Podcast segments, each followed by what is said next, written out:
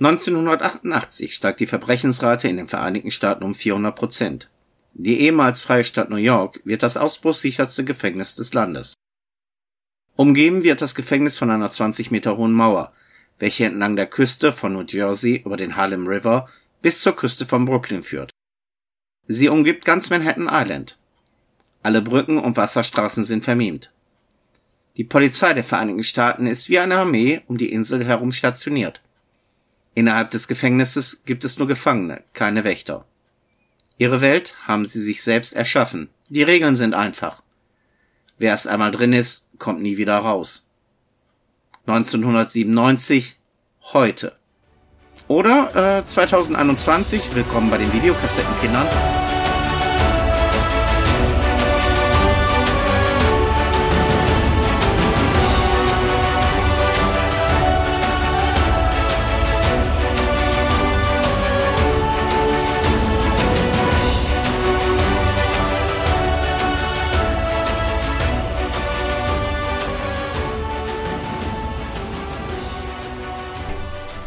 Herzlich willkommen zu den Videokassettenkindern, den Podcast von Filmfans für Filmfans. Ich bin euer Host Sascha und an meiner Seite ist wie immer Per. Nenn mich Snake. Den Snake? Der Snake. Snake Plissken? Ja, und ich bin nicht tot, wie alle denken. Ja, das merke ich, sonst könnt ihr ja nicht mit mir sprechen. ja, also ihr merkt, wir haben eine ganz besondere Folge für Peer auf jeden Fall. Und wieso, weshalb, warum, dazu kommen wir gleich. Wir besprechen heute nämlich die Klapperschlange. Die Rezession eines legendären Films mit Kurt Russell von John Carpenter. Und da sind wir schon bei dem Grund, warum dieser Film etwas ganz Besonderes für den Peer ist, oder? Auf jeden Fall. Ich liebe John Carpenter Filme. Ich liebe John Carpenter generell äh, Filme von ihm zu gucken und es ist immer ein Genuss, sich einen Film aus dieser Zeit anzugucken, weil da stimmt einfach alles. Spannung, Aufbau, Schauspieler, vor allem es sind immer Schauspieler, die man auch aus Carpenter-Filmen kennt. Es ist immer was familiäres. Ich habe immer Spaß bei solchen Sachen. Und gerade der heutige Film Klapperschlange war auch so mitunter mein erster Carpenter-Film, den ich damals gesehen habe. Schön auf VHS noch. Und was ich jahrelang immer nicht verstanden habe, wieso das englische Wort Ora, mor äh, nee, nicht, äh, wie wird's übersetzt? Ora jetzt heute ist. Und ich habe Jahre später erst mitgekriegt, dass das deutsche Tape das italienische war, weil Ora heißt auf Italienisch jetzt und nicht auf Englisch. Ja, so klären sich da die Feinheiten im Laufe der Jahre.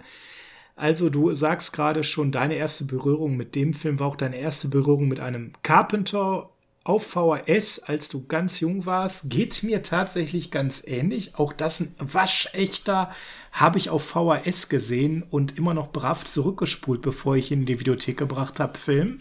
Und natürlich im übelsten Vollbild im übelsten Vollbild und tatsächlich muss ich sagen, es war auf jeden Fall mein erster John Carpenter-Film, den ich gesehen habe. Das weiß ich ganz, ganz sicher, weil das Mysterium oder die Besonderheit äh, John Carpenter ist mir erst viele Jahre später so richtig bewusst geworden und zu dem Zeitpunkt damals war das der erste Film von ihm und ja, für mich war das halt ein Kurt Russell-Film, bin ich ganz ehrlich. Ne? Kurt Russell, den kannte ich schon und der ist natürlich dann für mich auch nochmal ein besonderer Grund gewesen. Ähm, weißt du, was für dich ausschlaggebend war, in der Videothek diesen Film auszuleihen? Ich kann vorneweg sagen, für mich war das das Cover, dieses unglaublich geile Cover mit Kurt Russell in dieser Snack-Verkleidung. Und ähm, das hat irgendwie was gehabt. Ich bin in die Videothek gegangen, ich weiß das noch ganz genau. Ähm, und habe dieses Cover gesehen und ich wollte diesen Film unbedingt sehen und ja, da war für mich eigentlich dann auch erstmal egal, worum es da geht und wer der Regisseur ist und wer die anderen Schauspieler sind. Ich habe dieses Cover gesehen und für mich war klar, ich muss den haben. Wie war das bei dir? Da kommt jetzt zum Tragen, dass wir ein paar Jährchen auseinander sind, weil ich habe den Film gesehen im zarten Alter von neun Jahren. Also ich konnte ihn nicht in der Videothek ausleihen. Man hat den für dich ausgeliehen? Äh, es war damals wirklich so, dass mein Bruder einmal am Wochenende immer hingegangen ist, hat so zwei, drei Filmchen ausgeliehen. Und ich kann dir sogar sagen, welcher Film dabei noch mitgeguckt worden ist. Es war nämlich die Klasse von 1984. Warum kann ich das so schön sagen? Weil mein Bruder hat natürlich damals eine Sicherheitskopie von beiden Filmen direkt gemacht. Als erstes. Na, na. Ja, es hätte ja was dem Originaltape passieren können und dann hätte man dann aushelfen können in der Videothek. Muss man ja ganz klar sagen. Und sowas hat dein Bruder gemacht damals. Mein Gott, wie gut, dass das verjährt ist. Sonst müssten wir das ja jetzt hier als Anzeige erstatten. Es, es gab ja damals die Regelung, dass man eine Kopie machen durfte. Das war ja so ein ungeschriebenes Gesetz. Und es war wirklich dann auf diesem Tape die Kapperschlange und danach kam die Klasse von 84. Und ja, bei mir muss ich ganz ehrlich sagen, weder der Name Carpenter hatte irgendeine Bedeutung, obwohl im Titel so schön stand John Carpenters die Klapperschlange, noch konnte ich mit dem Namen Kurt Russell was anfangen, weil, ja, wie gesagt, das waren für mich damals noch alles unbeschriebene Personen, Blätter, weil, ja, die waren alle gerade alle noch unbeschrieben weil ich habe den Film wirklich in dem Jahr gesehen, wo er fast rauskam. Ja, das ist bei mir natürlich ein bisschen anders, da ich ja doch ein paar Jahre jünger bin als du, wenn auch nicht viele, aber ich war vier, als der Film rauskam. Da habe ich den natürlich noch nicht gesehen. Aber ich war auch so ähm, zehn, zwölf, zehn, elf würde ich sagen eher. Und ähm, ich kann dir sagen, welche Filme ich vorher von Kurt Russell gesehen habe, dass ich da wirklich ähm, unbedingt jetzt diesen Film sehen wollte mit ihm, weil er war mein Held durch Big Trouble in Little China und durch eben auch ähm, Tango und Cash. Der war von 89, also direkt danach muss ich dann den Film gesehen haben, weil den durfte ich sehr früh sehen, weil es ja auch eine Komödie und nicht nur Action.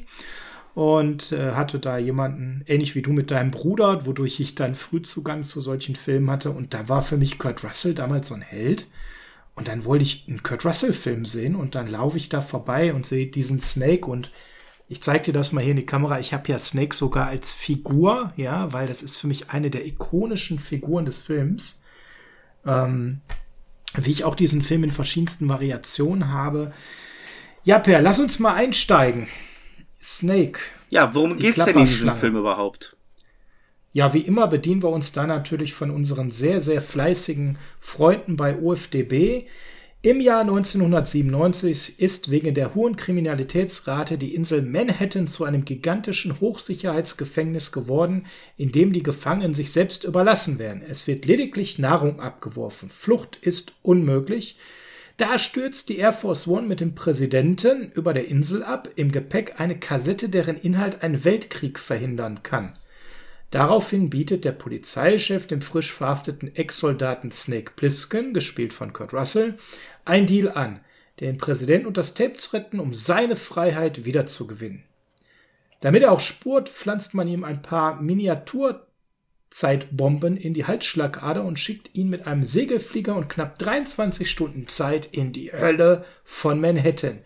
Denn inzwischen gilt ein Leben auf der Insel nichts mehr und auch die Insassen haben inzwischen die Bedeutung ihres Gefangenen bemerkt. Also ein Film, der in der Zukunft spielt, 1997. Wow. 1997 und wer jetzt denkt, was ist denn das für ein Quatsch, was äh, New York war mal irgendwie total unsicher, das ist doch eine sehr sichere Stadt.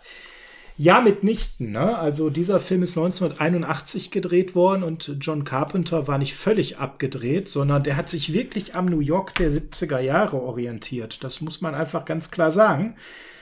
De facto Anfang der 70er war die Stadt New York pleite. Das hatte zur Folge, dass sie über 50.000 städtische Bedienste entlasten hat, querbeet durch alle Bereiche. Und ihr könnt euch vorstellen, was da dann abgegangen ist, ne? denn da sind ja auch jede Menge Polizisten entlassen worden. New York war plötzlich die Kriminalitätshochburg, nicht nur in Amerika, sondern in ganz, ganz vielen Ländern, wo das überhaupt statistisch erhoben wurde.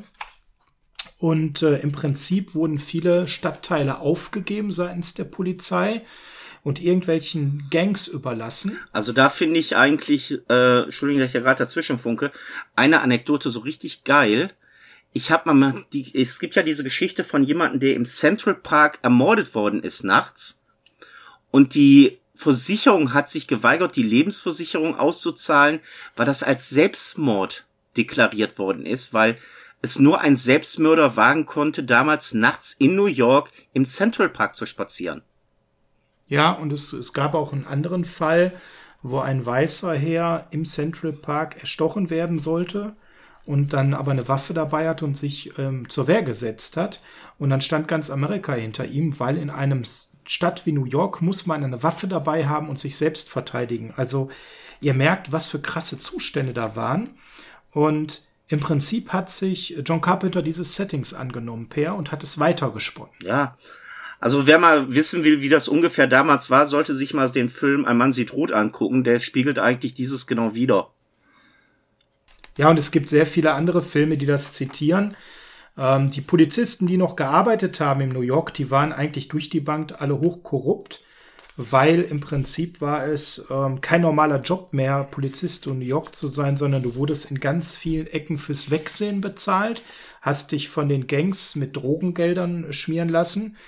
Wer äh, Serpico gesehen hat von 73 mit El Pacino oder Copland von, mit Stallone von 97, da wird diese Thematik auch nochmal filmisch umgesetzt, dass da eben alles hochkorrupt war. Im Prinzip wurden Stadtteile sich selbst überlassen per.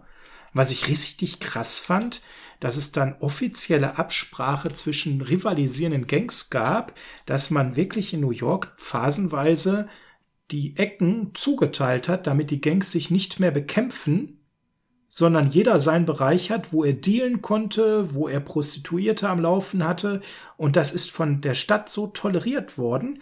Das ist äh, ganz offiziell gewesen, diese Absprache, damit die endlich aufhören, gegeneinander zu schießen. Das zeigt ja, wie machtlos die Stadt New York damals war. Kann man sich heute gar nicht mehr so vorstellen, was für ein Verbrechersumpf das damals war. Aber zum eigentlichen Film, wusstest du denn, wer bei der Klapperschlange ursprünglich als Hauptdarsteller gedacht war.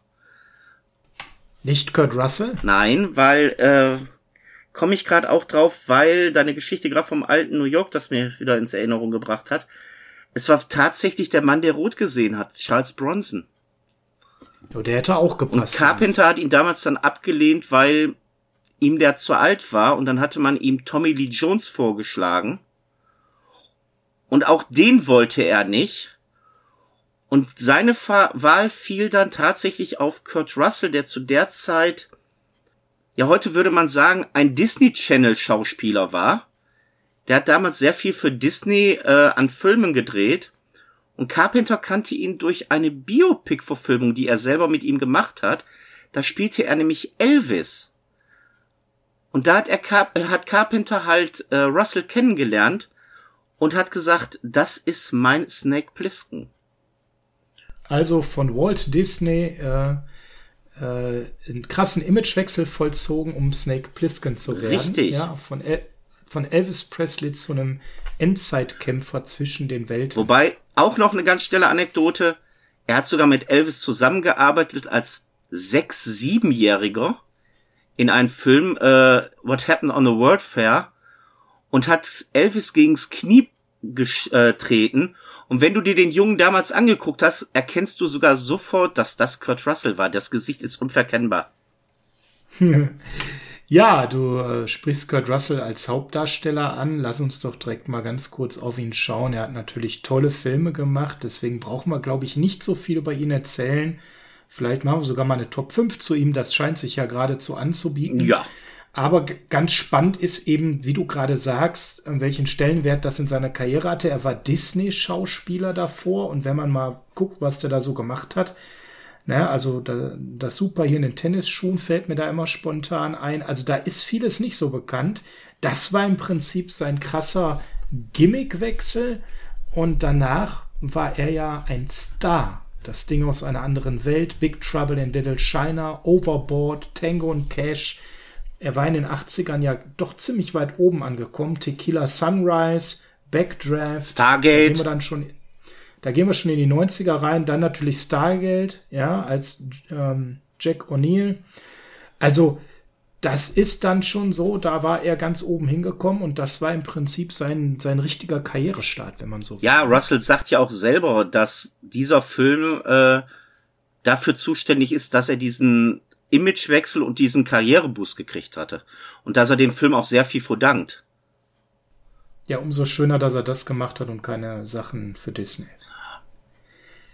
Der Film selber, Per, ist aber gar nicht in New York gedreht worden. Das ist etwas, was man dann immer so glaubt, weil Carpenter ja ein Meister darin ist, Settings unheimlich glaubwürdig rüberzubringen. Gedreht wurde in St. Louis aus einem einzigen Grund, da ist nämlich 1976, vier Jahre vor Beginn der Dreharbeiten, ein Großbrand gewesen, der etliche Häuser zerstört hatte.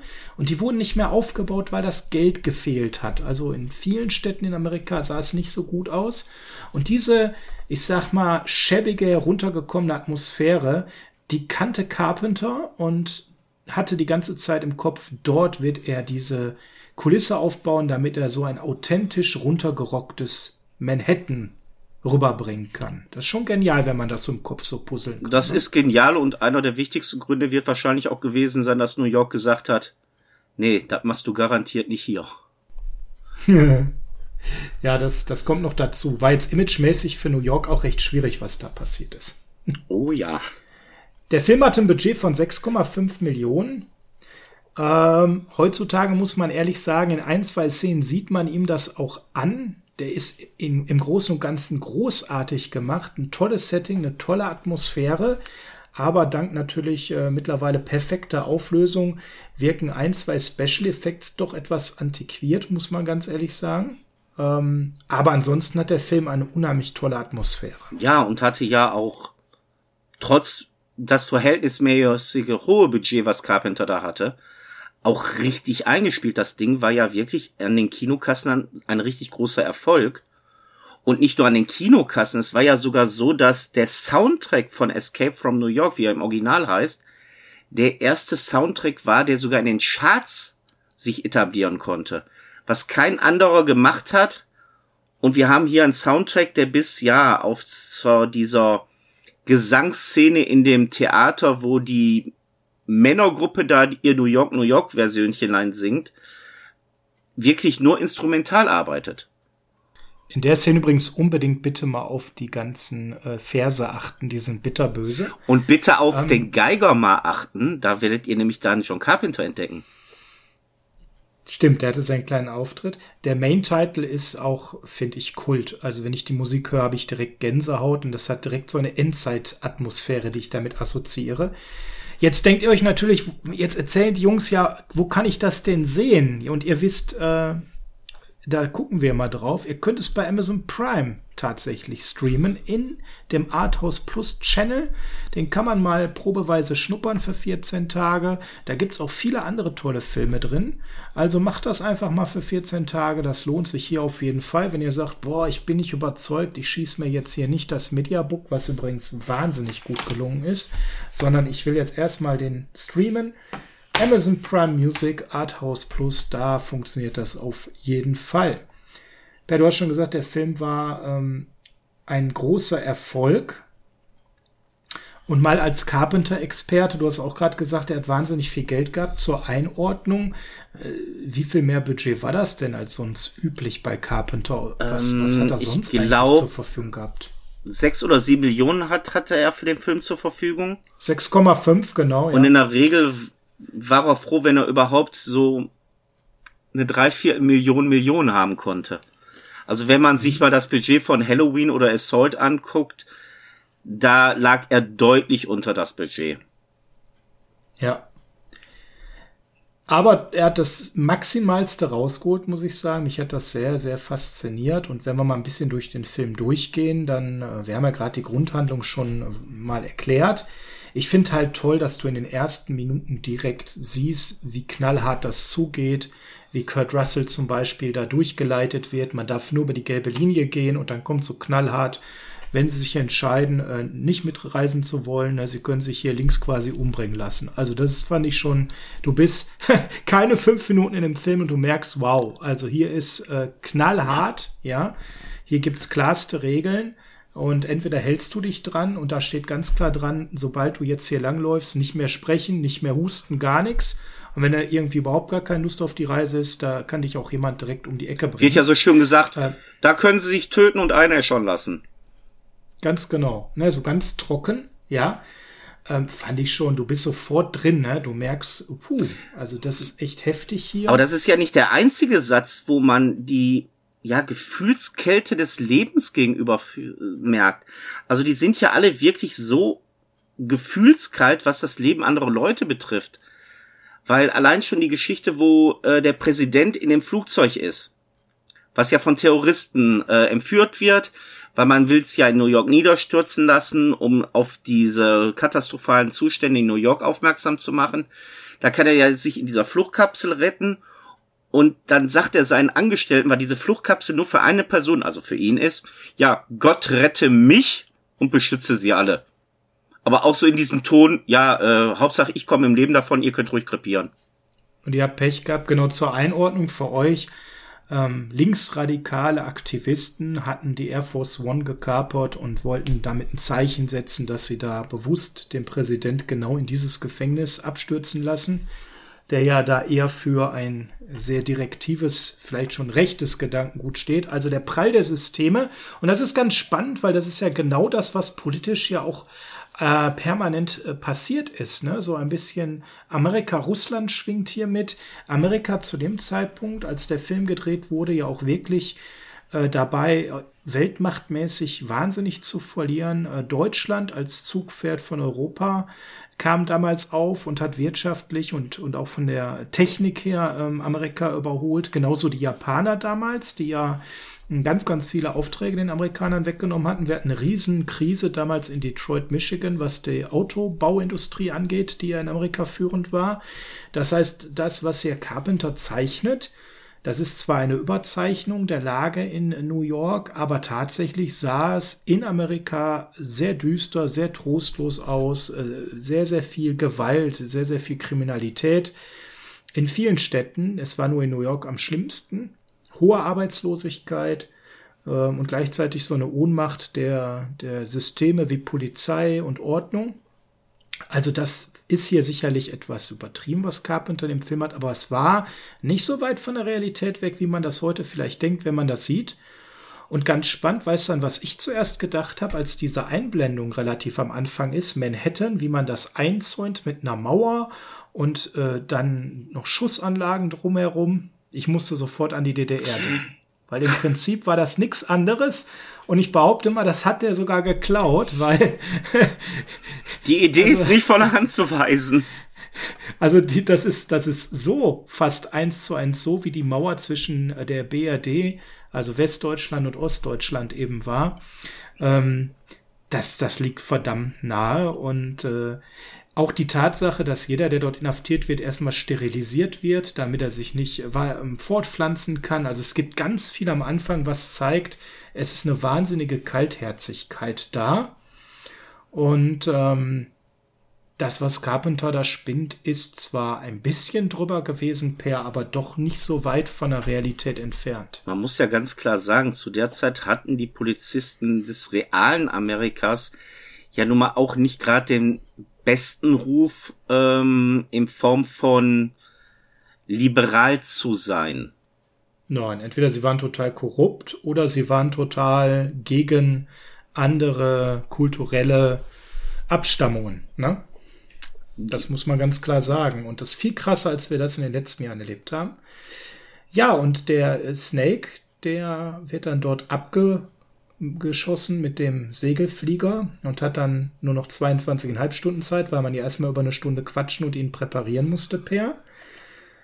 Und landet dann ja auf dem Dach des World Trade Centers. Das ist ja auch ein lustiger Spaß, ne? dass er das so eingebaut hat auf einem Wahrzeichen für Konsum und Wohlstand. Ne? Wobei. Landet, landet er ausgerechnet, also auch da nochmal bewusst herausgestellt ne, und eine Sozialkritik, dieses Gebäude einzublenden und zu nutzen. Wobei, da gibt's auch noch eine nette Geschichte, und zwar, wenn er auf dem Weg zu den Twin Towers ist, dann hast du ja in seinem Segelflugzeug diese Computergrafik von Manhattan zu Gesicht bekommen, richtig?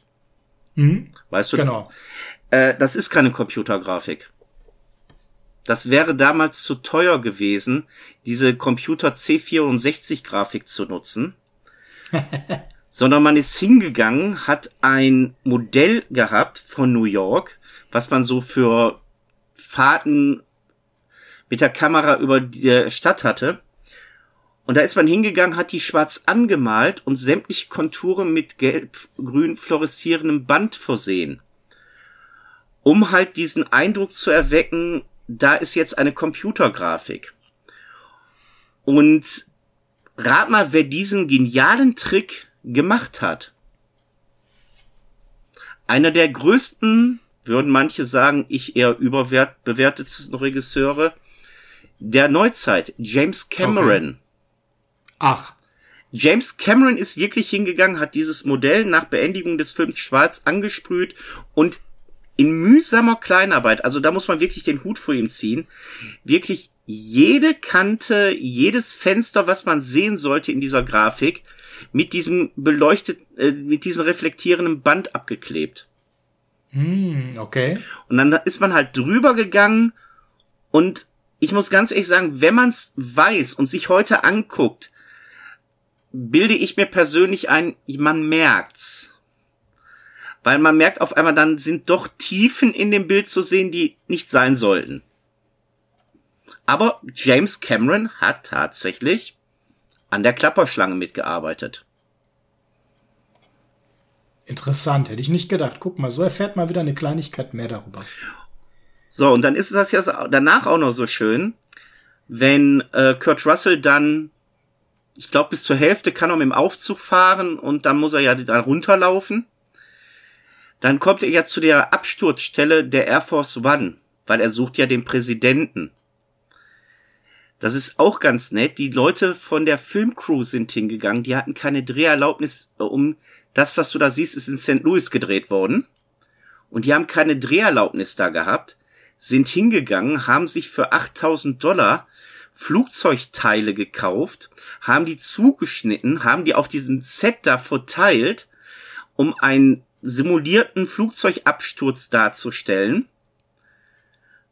Und am nächsten Tag ist man auf einmal in den Zeitungen hingegangen und hat über einen Absturz eines Flugzeuges berichtet, wo sich da tatsächlich auch noch Augenzeugen gefunden haben, die gesehen haben, wie dieses Flugzeug abgestürzt sei. Das zum Thema, ähm, ich mache mich mal wichtig. Ja, ich habe gesehen, das Flugzeug ist da abgestürzt ja, nee, die haben da einen Film aufgebaut, von dem keiner was wusste und haben vergessen, dass das andere Leute mitkriegen, fotografieren und in die Zeitung setzen. Lustig, ne? Innerhalb des Films jagt Snake ja jetzt durch Manhattan und äh, trifft auf so ein paar Charaktere, die mal ganz kurz mit reinnehmen wollen, die ähm, nur mal hier erwähnt werden sollten. Als erstes müssen wir natürlich über Bob Hawke sprechen. Das ist der Einsatzleiter, der ähm, ihm ganz klar macht, wie die Sache zu laufen hat. Per, das war kein Unbekannter. Nee, das war zur damaligen Zeit ein recht großer Star, der aber schon eine kleine Ruhephase hatte und dadurch auch wieder einen Hoch gekriegt hat. Da reden wir über Lee Van Cleef. Genau. Und wer mit dem nicht so viel anfangen kann, absoluter Western-Star der 50er, 60er und ja auch noch 70er Jahre teilweise. Dann war es mit dem Western vorbei und dann hat er natürlich dementsprechend mit den Rollen Probleme gehabt. Ja, und da hat Carpenter ihn dann eben äh, ausgegraben, ihm auch ein bisschen eine andere Optik verpasst, so dass man wirklich zweimal gucken musste, wenn man ihn aus den Western kannte. Aber er äh, macht das super und hat dadurch dann danach auch noch zumindest die ein oder andere Rolle gehabt. Und bevor er dann tatsächlich 89 auch früh verstorben ist, ähm, aber der Mann war zu dem Zeitpunkt auch schon an die 60, als er hier gedreht hatte und hat in seinem Leben ja über 150 Filme gedreht. Also ihr merkt, in der Zeit, in seiner Hochphase war der sehr fleißig. Und ähm, ja, der, wie gesagt, takt den guten Snake ein und erklärt ihm, wie der Einsatz läuft. Und dann ist Snake drin und erlebt ja das Leben dort, ne? wie die Leute sich teilweise total aufgegeben haben und er lernt sehr, sehr früh jemanden kennen mit Cabby, der so eine Art Helfer ist, ja, ein Taxifahrer, der immer noch Taxi fährt und der ihm dann auch bei einer Flucht hilft, denn er wird ein bisschen ungemütlich und er schnüffelt ein bisschen zu viel herum, er stellt ein bisschen zu viel Fragen. Der Präsident hatte eigentlich einen Tracker, der plötzlich aber jemand anders getragen hat, der definitiv nicht der Präsident war. Er mischt da ordentlich die Leute auf, wird plötzlich von einer Bande gejagt und Cabby kommt mit dem Taxi ihm zur Hilfe und sorgt dafür, dass er flüchten kann und wirft dann mal eben ganz entspannt aus dem Handgelenk auch noch ein bisschen Feuerwerk in den Gang, damit sie nicht verfolgt werden können. Und dieser Cabby Pair ist auch jemand, den viele sicherlich von woanders her kennen werden. Ja, das ist Ernest Borchlein. Ich sag mal, die meisten werden ihn aus Airwolf kennen. Als genau, Dom. das ist so. Ne? Der quasi erste Chef bei Airwolf, der beste Kumpel. Das ist das, woher die meisten ihn kennen. Auch er einer, der äh, sogar über 200 Produktionen gemacht hatte. Ein Leben für den Film. Brauchen wir nicht auf Einzelne eingehen. Wenn ihr den, an den älteren Mann in Airwolf denkt, der ist es. Der war da noch ein bisschen jünger. Aber das macht er wirklich geil, muss ich nochmal sagen. Der sammelt die auf, erzählt belanglosen Smalltalk zu Kurt Russell hin und ganz nebenbei nimmt er sich diese Flasche macht den Molotow-Cocktail fertig und wirft den so neben, in so, wirklich so beiläufig raus, weil das ist jetzt total interessant, dass da so eine Kannibalen-Gang gerade auf den loskriegen will, weil, ey, da ist Snake Plissken und der ist ja eigentlich tot und das ist jetzt viel interessanter und so, ja, und dann, na, und dann das und ja, und das ist auch ganz nett und ganz, ach so, ja, ich hab das Ding noch, ich werf mal eben raus, wir fahren jetzt mal weiter. Ja, du merkst richtig Snake sogar an, dass er so guckt, was macht denn der da, warum fährt denn der nicht endlich los? Und er redet noch darüber, ah, ich muss gleich mal die Musik wechseln, weil er da noch so seinen Tape-Recorder hat, wo Musik läuft. Also es ist schon ein lustiger Vogel. Und der, der auch wichtig für ihn wird. Genau, denn das ist der, ne, Snake äh, kann ihn noch nicht einschätzen, bedroht ihn dann auch mit einer Waffe und er sagt, hör mal, nimm die Waffe runter, ich erzähl dir auch direkt, was du wissen willst. Jeder weiß doch hier genau, wo der Präsident ist. Der ist beim Duke. Der, der ist beim Duke. Das ist der Oberbösewicht. Über den wollen wir noch gar nicht so viel erzählen, weil zum Duke kommt man nicht so einfach. Aber der gute Kevin weiß, wie man zum Duke kommt, indem man nämlich zu Brain geht. Der Brain Pinky ist, und der Brain. Der Pinky ja, nicht so der, ganz. Oh. Brain, gespielt von Harry Dean Stanton, ist nämlich einer, der weiß, wo hier an der Stelle der Weg zum Duke ist, denn er kennt jemanden, der diesen Weg schon mal gegangen ist. Ne? Und er kennt auch Snake noch aus alten Zeiten, die hatten auch schon mal miteinander zu tun. Und sagen Wobei das Rätsel nicht aufgelöst wird, ne? Also er kommt rein und sagt nur an der Stelle, äh, äh, anstatt ihn jetzt, ne, Brain zu nennen, wie er ja auch vorgestellt wurde, er sagt nur Harold Hellman. Und sofort merken alle, die beiden kennen sich und es folgt der legendäre Spruch, Kansas City habe ich dir ja nicht vergessen, als du mich im Stich gelassen hast. Und Helmut direkt erklärt, ja, ich musste weg und du warst nicht da. Es wird nicht aufgelöst, muss man dazu sagen.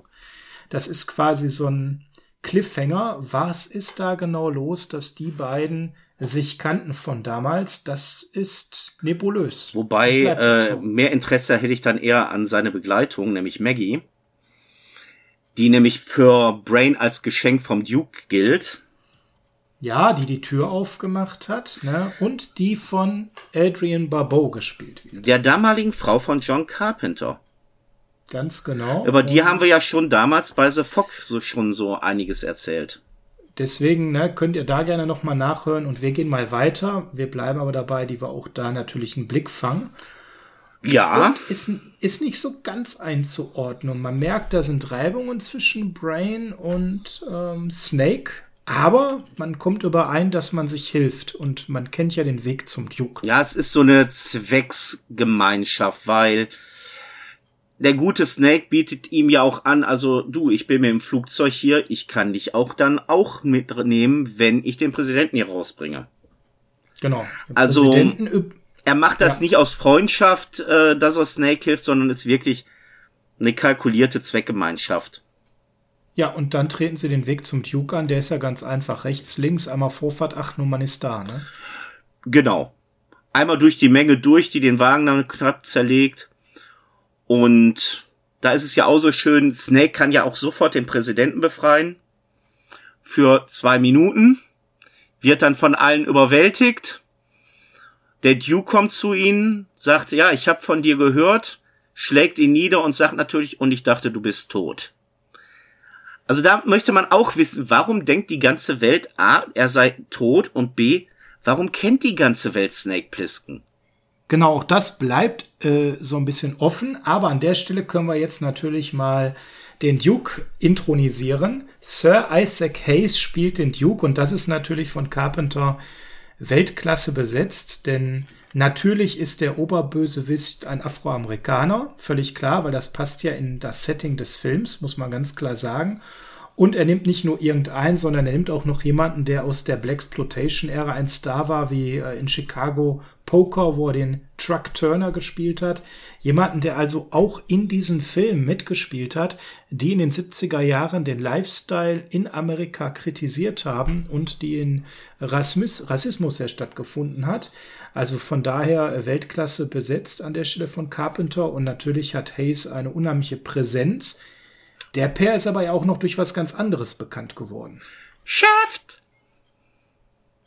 Genau, also wer Chef gesehen hat und diese, dieses legendäre Theme kennt, das ist gesungen worden von Isaac Hayes, der dafür auch mal eben den Oscar bekommen hat für das beste Theme, den besten Song eines Films 1972. Ähm, und äh, der ist noch als beste Filmmusik nominiert worden, hat den Grammy Award dafür bekommen. Also der war dann eben auch musikalisch in ganz vielen Ländern sehr erfolgreich, nicht nur mit dem Chef-Lied, sondern danach viele Jahre weiter, hat äh, 10, 12 Alben gemacht über die Jahre, bis noch in die 2000er rein. Also der Mann war wirklich ein Multitalent zu Lebzeiten, weil er eben ja tatsächlich nicht nur ja, ein Darsteller war, sondern er war vor allem noch ein viel, viel erfolgreicherer Soul-Musiker und Komponist, ist in die Rock and Roll Hall of Fame aufgenommen worden. Also das war da nicht irgendwer, der den Hauptbösewicht gespielt hat. Wobei ich charismatischer eigentlich seine rechte Hand finde, nämlich Romero. Wo, da muss ich dazu sagen, wenn man den Film damals nur auf VHS gesehen hat, war ja nicht so die Bildqualität, wie man ihn heute auf Blu-ray sehen kann. Nee, klar. Und seine rechte Hand äh, ist sehr, sehr stark an Klaus Kinski in meinen Augen angelehnt. Und ich habe auch jahrelang gedacht, das sei Klaus Kinski.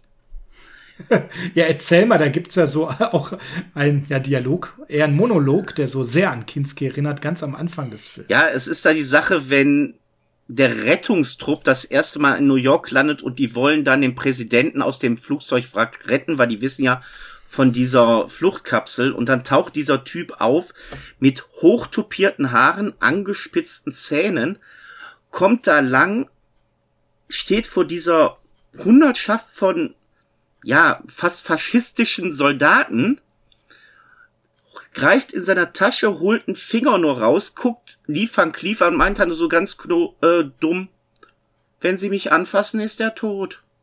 Wenn Sie nicht in 30 Sekunden verschwunden sind, ist er tot. Und kommen Sie wieder, ist er auch tot. Und dann will Van Cleef mit ihm reden und das erste, was er macht, 20 Sekunden, 15, 14, 13 und das in einer Kinski-Art. Die Optik, die Art, wie er sich da gibt, ey, ich habe echt jahrelang gedacht, das ist Klaus Kinski. Ja, also wirklich fast eins zu eins. Gespielt von Frank Doubleday, den Namen, das war kein Künstlernamen, den gibt's wirklich. Dieser Romero, der wirklich nur ein Sidekick war, hat der Weltklasse herübergebracht. Aber dank dir, dadurch, dass wir das heute besprechen, habe ich rausgekriegt, ich kannte ihn auch aus einem anderen Film, der war nämlich der Hauptbösewicht aus Assault Anschlag bei Nacht. Der, der das kleine Mädchen getötet hat. Oh, pfui, sowas macht man nicht. Hat mich damals echt getroffen.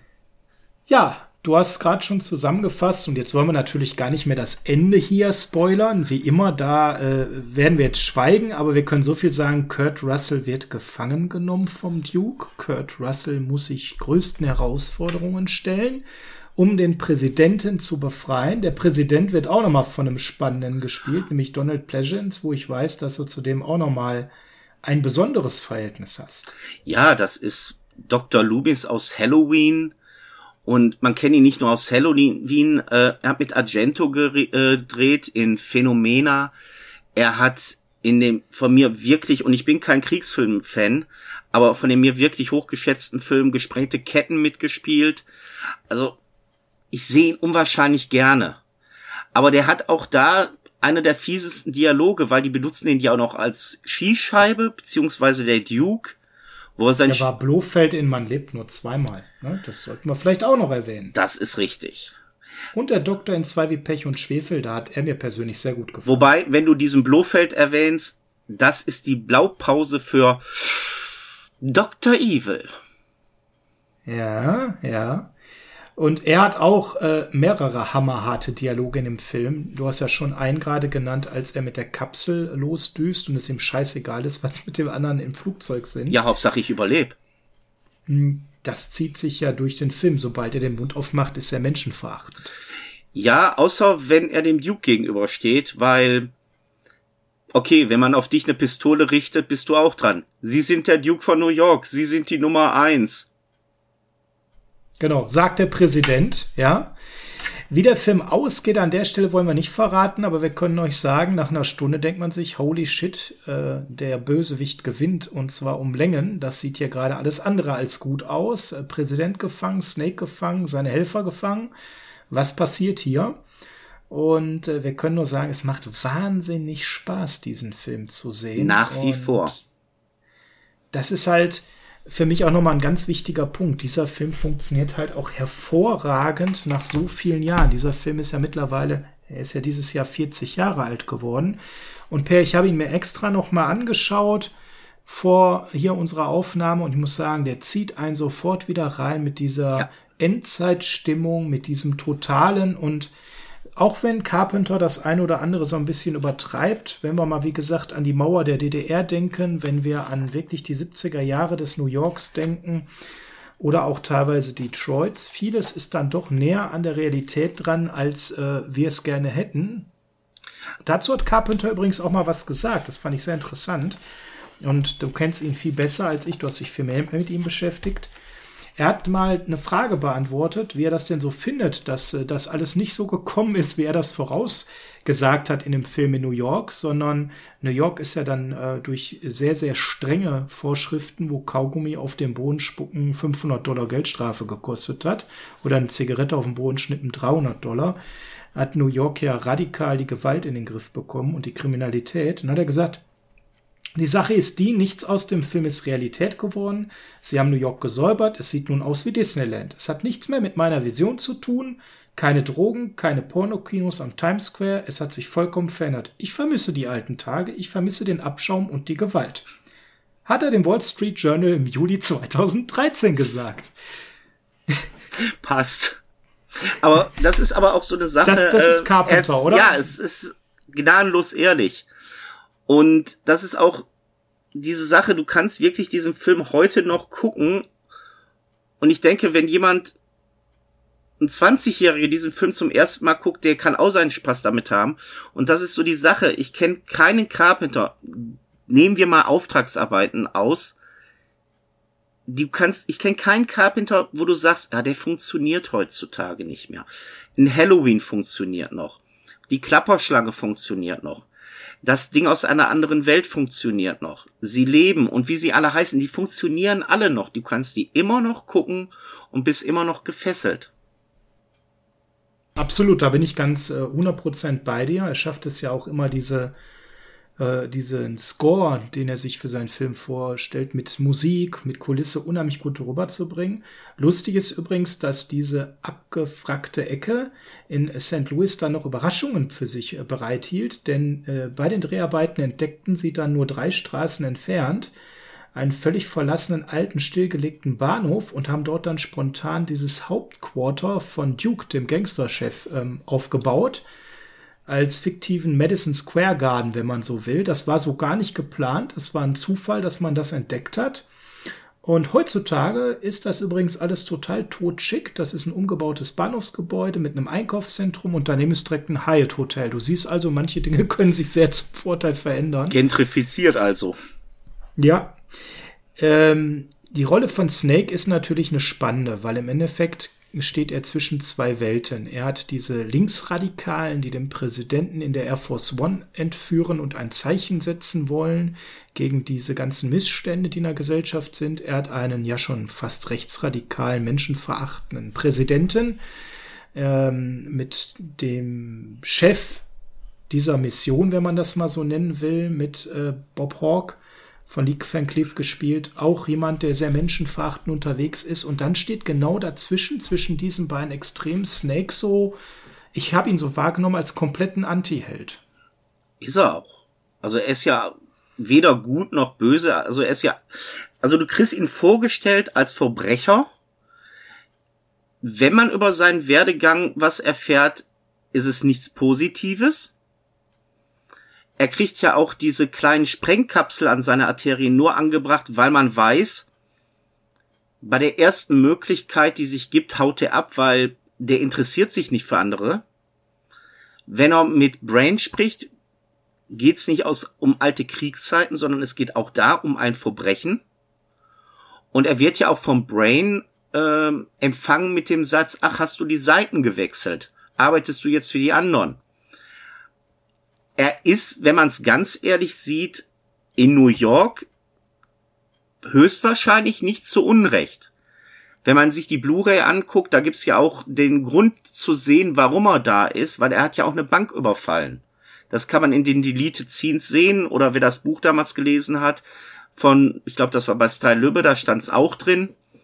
Also er ist ja nicht umsonst nach äh, Manhattan geschickt worden. In der Urfassung äh, ursprünglich war sogar der Überfall von Snake in dieser Bankfiliale mit drin. Ähm, das wurde aber rausgenommen. Tatsächlich. Ist nicht bekannt, warum Carpenter das rausgenommen hat oder ob das Studio das wollte. Doch, das kann ich dir sagen, das hat er mal erwähnt. Es ist im Bonusmaterial drin, geht so knapp elf Minuten. Weswegen ist es rausgenommen worden? Einfach, um mehr Drive reinzukriegen, weil wenn du dir die Szene heute anguckst, es ist ein sehr langsamer, behäbiger Anfang und man wollte einfach schneller zur Sache kommen, weil es hat einfach zu viel, ja, Geschwindigkeit aus dem Film rausgenommen. Weil im Endeffekt, es ist völlig uninteressant, warum er in den Knast kommt. Es ist ja auch völlig uninteressant, was auf dem Tape ist, worum es geht. Sondern es geht einfach hier nur um den Mann, der da reingeht und seinem Auftrag erfüllt. Ja, wobei das Tape, da soll ja, ne, das haben wir nur bisher am Rande erwähnt, das Tape, was der Präsident hat, soll ja einen nuklearen Weltkrieg verhindern. Weswegen es ja ganz wichtig ist, dass der Präsident schnell gefunden wird, um an einer wichtigen politischen Veranstaltung teilzunehmen, um dort dieses Tape zu präsentieren und einen dritten Weltkrieg zu verhindern. Und deswegen auch diesen 24 Stunden Time Counter, weil eben diese wichtige politische Veranstaltung ist, die einen dritten Weltkrieg verhindern soll. Das ist ja, ist ja auch nochmal eine wichtige Faktum ja, für die ganze Sache, weil da hast du natürlich immer wieder eingeblendet, wie viel Zeit noch da ist. Also Snake steht ja hier an der Stelle auch unter Zeit. Was ja auch genial ist mit dieser Zeitanzeige, weil umso mehr fieberst du ja entgegen, boah, der muss sich jetzt aber beeilen. Aber wenn wir über die Klapperschlange reden, müssen wir ja auch leider, wenn es um New York geht, um was anderes auch mal kurz erwähnen, nämlich LA. Mhm. Der offizielle zweite Teil dieses Riesenerfolges. Man kann auch sagen, das Remake. Carpenter dann, dann die Fortsetzung Flucht aus LA, was dann, wie du schon sagst, mehr eine Neuverfilmung als eine Fortsetzung war. Ähm, warum? Das ist die entscheidende Frage, weil Carpenter hatte ja eigentlich genug Rückenwind, hier auch einfach eine Fortsetzung zu drehen. Warum, weshalb, weswegen, kann ich jetzt auch nicht sagen. Ähm, entzieht sich jetzt etwas meinen Kenntnissen. Das Einzige, was ich sagen kann, dass man an dem Film aber etwas merkt, und zwar, wie sehr Russell diesen, diese Figur Snake Plissken gelebt hat, weil das Outfit, was er am Anfang von Flucht aus LA trägt, ist nicht einfach ein neues Outfit, was man dem alten nachempfunden hat, sondern das ist das Original-Outfit gewesen, was er damals aufbewahrt hat, was er wirklich bei sich im Schrank stehen gehabt hat oder hängen gehabt 15 hat. 15 Jahre, dass Goldie Horn immer wieder mit ihm geschimpft hat, ob er das nicht mal langsam entsorgen möchte. Und er hat immer gesagt, nein, wenn es einen zweiten Teil gibt, trage ich dieses Outfit. Und es hat ihm wirklich noch gut gepasst. Über die Qualität der Fortsetzung kann man zwiegespaltener Meinung sein. Vielleicht muss ich ihn auch noch mal sehen, um etwas zu revidieren. Vielleicht reden wir auch darüber noch mal. Aber es gibt ja nicht nur Flucht aus LA, es gibt ja sogar noch einen dritten Teil von Carpenter. Ja, mal, per. Der ist ja jetzt nicht so offiziell als äh, dritter Teil bekannt. Erzähl doch mal, was sich dahinter verbirgt es wird immer von einem Escape from Earth geredet, wenn man im Internet liest, was nie realisiert wurde. falsch. Der Film wurde realisiert, sogar von John Carpenter, hat nur einen anderen Titel gekriegt und der Film heißt Ghost of Mars. Und wenn man sich die Rolle von Ice Cube mal anguckt, stell dir einfach Kurt Russell vor und du hast anstatt, äh, wie hieß er doch, Darius Hayes oder so, ne? Die Rolle von Isaac, äh, von Cube, ist auch egal. Äh, aber dann hast du wirklich eins zu eins Snake Plissken da drin. Das ist wirklich das Original Drehbuch gewesen wohl von dem dritten Klapperschlange. Und man hat. Und da stelle ich mir halt bis heute die Frage, warum hat Kurt Russell nicht wieder die Hauptrolle gespielt? Ich denke mal, es wird eine Geldgeschichte gewesen sein von den Studios, weil die echt Angst hatten, nachdem der zweite Teil so dermaßen gefloppt ist, einen dritten nachzuschieben und haben da echt gesagt, die Marke ist tot. Mal zum Vergleich, wie die Community diese drei Filme einschätzt. Die Klapperschlange hat bei OFDB eine 791. Das ist schon richtig gut, ja. Flucht aus LA, der offizielle zweite Teil, eine 584. Das ist dann schon sehr durchschnittlich. Und der dritte Teil, Ghost of Mars, den du gerade benannt hast, eine 571. Liegt also auf Niveau des zweiten Teiles. Und da muss ich jetzt ganz ehrlich sagen, das ist eine Schande, weil ich finde Ghost of Mars wirklich gut. Mir gefällt der Film. Der ist gut. Mir gefällt der auch besser als 571 per, ja. Ähm, Bevor wir jetzt natürlich zu den abschließenden Dingen kommen, Moment, die wichtig sind, Moment. haben wir noch zwei, drei Sachen, die erwähnt werden sollen. Ja. Es ist ein Film von 1981, der eine Vision von 1997 hat, Per. Lustig ist, wenn man dann Bob Hawke ein Mobiltelefon gibt. Dieses Mobiltelefon ist so groß, dass er das mit den Händen kaum halten kann.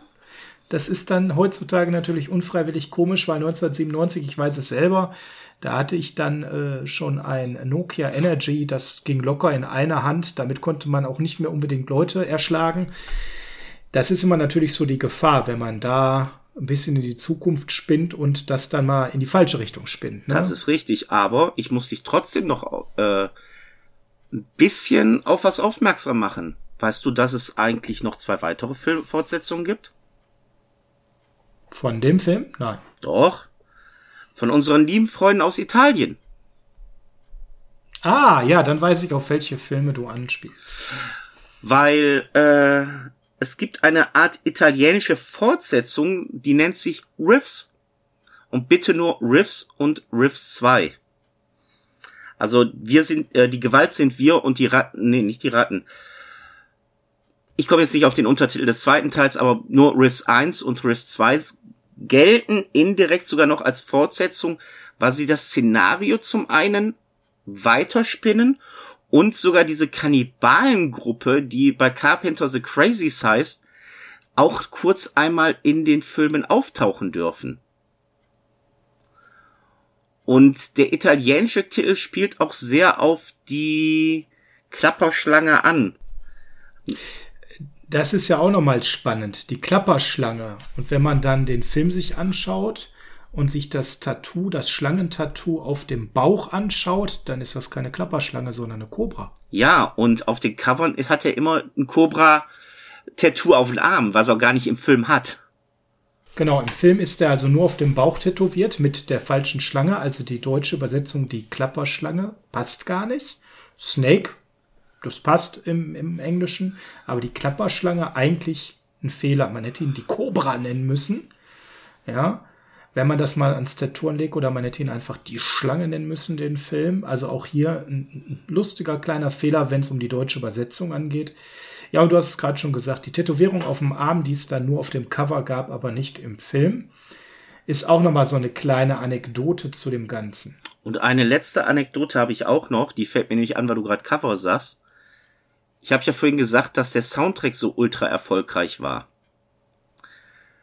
Was man aber damals vergessen hat, war, sich die Rechte der Gesichter der Darsteller von dem Plakat für andere Veröffentlichungen zu sichern, außer Filmen.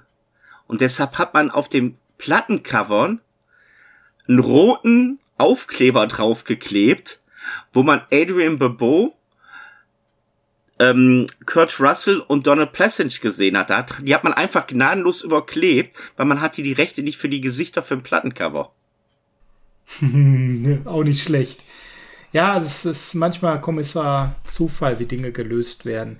Spannend finde ich, dass Robert Rodriguez, einer der erfolgreichen Regisseure der Neuzeit, ähm, das als seinen absoluten Lieblingsfilm erklärt und er ganz lange auch ganz hart äh, sich eingesetzt hat dafür, dass er den offiziellen dritten Teil Regie führen darf, wenn Carpenter keinen Bock mehr darauf hat. Es wurde aber doch nie realisiert, aber das zeigt ja, äh, er ist ja kein Nobody, sondern gehört ja zu den einflussreichsten Regisseuren der letzten Jahre und nennt das hier auch an der Stelle einer seiner Filme, die am meisten Einfluss auf seine eigenen Arbeiten gehabt haben, die Jahre danach. Und wenn man die Filmografie sich anschaut, mit Sin City vor allem, ja, die Stadt der Sünde, auch wenn das vom Cinematic her ganz anders eingefangen wurde, geht es ja im Kern um eine Stadt, in der die Sünde regiert, in der äh, die Polizei nichts mehr zu sagen hat, sondern nur die Drogengangster. Ähm, da findet man natürlich schon sehr, sehr, sehr viele Überschneidungen, Per. Das ist richtig, wobei das Thema mit einer Fortsetzung oder ein Remake ja auch noch nicht vom Tisch ist.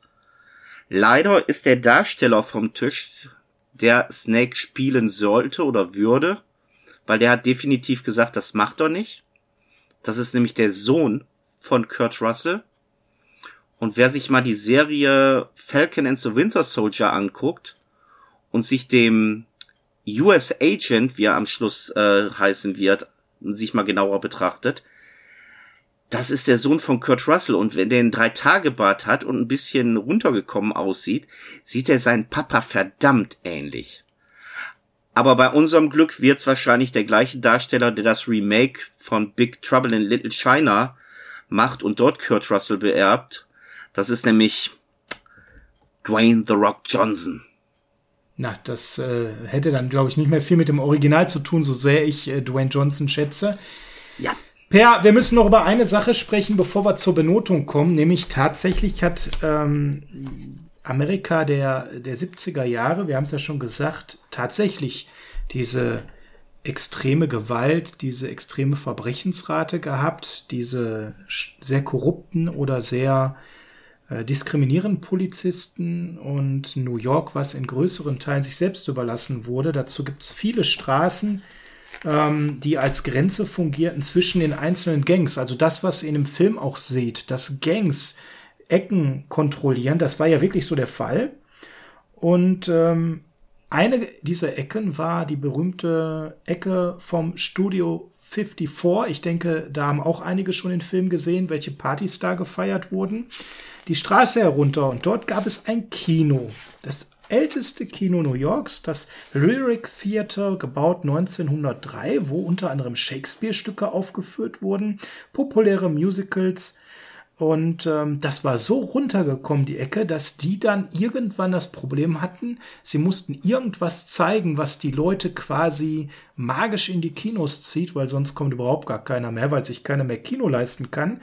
Und sie sind in die sogenannte Grindhouse-Kino-Ecke abgedriftet diese Straße, dieses Kino gilt als einer der Urväter des Grindhouse-Kinos und die haben dann Ende der 70er, Anfang der 80er Filme gezeigt, die kein anderes Kino in Amerika zeigen wollte. Oder durfte. So, oder durfte und denen war es halt total egal. Ja, auf dieser 42. Straße wurden dann so Filme gezeigt wie Maniac, Nackt und zerfleischt, Die Rache der Kannibalen und Zombie Dawn of the Dead.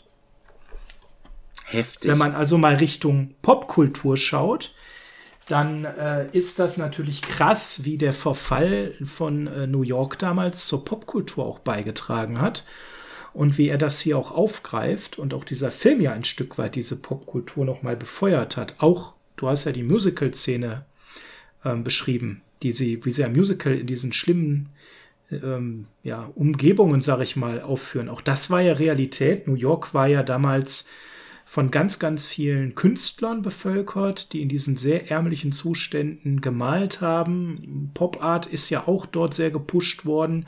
Auch das hat hier Carpenter tatsächlich als Zitat äh, ja drin. Und das ist schon bemerkenswert, was er alles in diesen Film einbaut.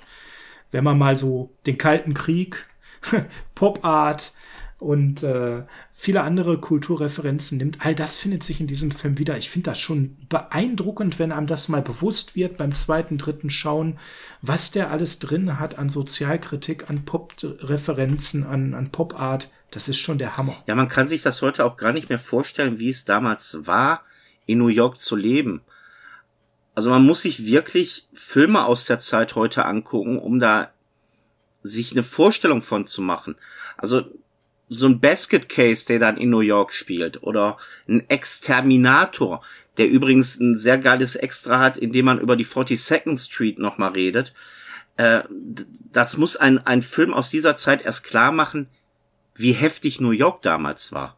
Also New ja, York. Straße, wow. Straße zum Jenseits, ne? Across the 110th Street mit diesem legendären Titelsong von Bobby Womack, der ja eigentlich, da sprechen schon die Textzeilen für sich, ist ein Blaxploitation-Klassiker.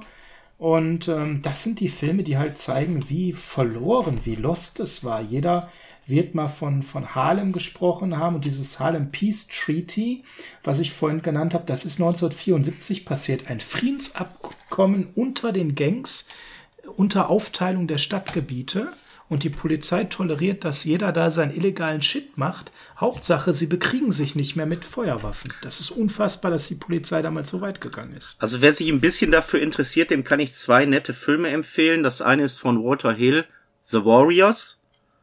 Da geht's sehr stark um diese Gang-Geschichte, auch mit diesem Abkommen, was du gesagt hast. Und das andere ist mit Paul Newman, The Bronx. Aber das soll es ja. jetzt auch von meiner Seite sein.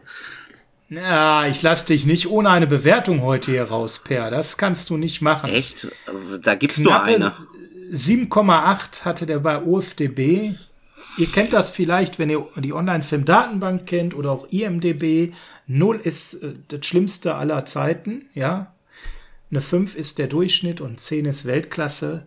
Per, bevor wir zu deiner Benotung kommen, die vielleicht schon zu erahnen ist, bekommt er von mir erstmal eine 10 von 10. Ja, hör mal, du glaubst doch nicht, dass ich jetzt unter eine 10 gehen kann. Also das ist äh, eine 10 mit Sternchen. Ganz. Gehört er zu deinen Top 10 Filmen aller Zeiten für dich persönlich? Du wirst lachen, ja. Der gehört wirklich auch. zu meinen absoluten Top-Filmen und du weißt, äh, dass ich fast jede neue Version abgesehen von dem momentanen Preistreib, der auf momentan stattfindet bei Mediabooks, mir immer diesen Film kaufe, wenn er in einer besseren Version zu kriegen ist. Also klar, 10 mit Sternchen. 10 mit Sternchen und eher keine Show-Empfehlung für die Fortsetzungen, wenn ihr den ersten Teil als Maßstab nehmt, sondern dann wirklich damit leben könnt, dass Teil 2 und der inoffizielle Teil 3 und auch die beiden italienischen Filme da sind und im guten Mittelfeld spielen, aber eben auch nicht mehr. Vielleicht noch ganz wichtig, was, was ich noch sagen möchte, es handelt sich hier keineswegs um einen Horrorfilm. Falls jetzt der Eindruck entstanden ist, ne, dass da vielleicht krasse Effekte sind, dass da sehr Endzeitstimmung ist, ja, ich finde aber, der Film setzt das halt von den Effekten so um, dass man eher zum, zum Nachdenken über eine mögliche Zukunft angeregt wird und wie weit Menschen gehen könnten, wenn sie so handeln müssten. Und das ist dann zwar düster, aber streckenweise ja auch ein bisschen ironisch. Ne? Wir kriegen hier eigentlich einen schönen Science-Fiction-Film gezeigt, der uns eine mögliche Dystopie vor Augen hält, die so weit entfernt auch damals nicht war. Muss man ganz klar sagen. Was auch hier, finde ich, wieder deutlich wird, nicht so deutlich wie in anderen Filmen, äh, muss man aber zum Abschluss vielleicht nochmal benennen, John Carpenters ähm, Neigung zu Westernfilmen. Er hat ja Rio Bravo neu verfilmt, ne, das muss man ja mal so einfach sagen.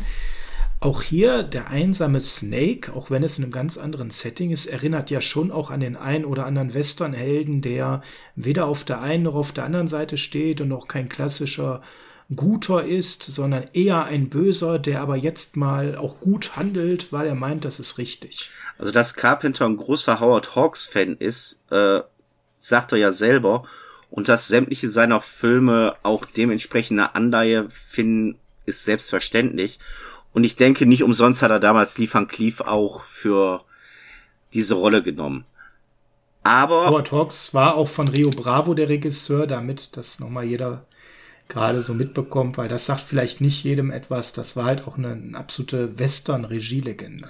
Aber ich habe jetzt ein anderes Problem. Bevor ich heute mit Magenschmerzen ins Bett gehe. Du musstest dir ja schon äh, einen Celentano reinziehen. Und äh, ich habe dich versucht, ja ein bisschen zu besänftigen, auch im Eigeninteresse, äh, weil ich den Film so gut finde mit der Klapperschlange. Was kommt auf mich denn das nächste Mal zu? Aber ich würde sagen, ich lass dich mal ein bisschen schmoren. Verrate das heute noch nicht. Und ich würde mir wünschen, wir machen mal eine Top 5 zu Kurt Russell, weil der hat noch so viele tolle andere Filme. Und dann am Ende dieser Top 5 verrate ich dir mal, was der nächste Film wird. Ich hasse dich die nächsten sieben Tage. ja, das war die aktuelle Folge zu Die Klapperschlange von unserem Podcast Videokassettenkinder, der Podcast von Filmfans, für euch Filmfans da draußen. Ich hoffe, es hat euch gefallen. Wenn ja, dann klickt mal überall, wo ihr klicken könnt, uns bitte an, folgt uns, drückt die Bimmel bei YouTube, wo Per ja auch sehr, sehr oft wunderbare Unboxings rauspackt und wir mittlerweile über 100 Abonnenten haben. Noch viel mehr Abonnenten haben wir bei Instagram und Twitter mittlerweile. Wir freuen uns sehr, dass ihr uns so folgt. Jedes Herzchen, jede Glocke sorgt dafür, dass die Algorithmen uns lieben und dass wir auch mehr gesehen werden und auffallen. Also da unterstützt ihr uns mit gut. Dafür sage ich vielen, vielen Dank. Und ich sag nur, vergesst bitte nicht das Rückspulen. Kostet einen Euro extra. Bis dann. Ciao. Bis dann. Tschüss.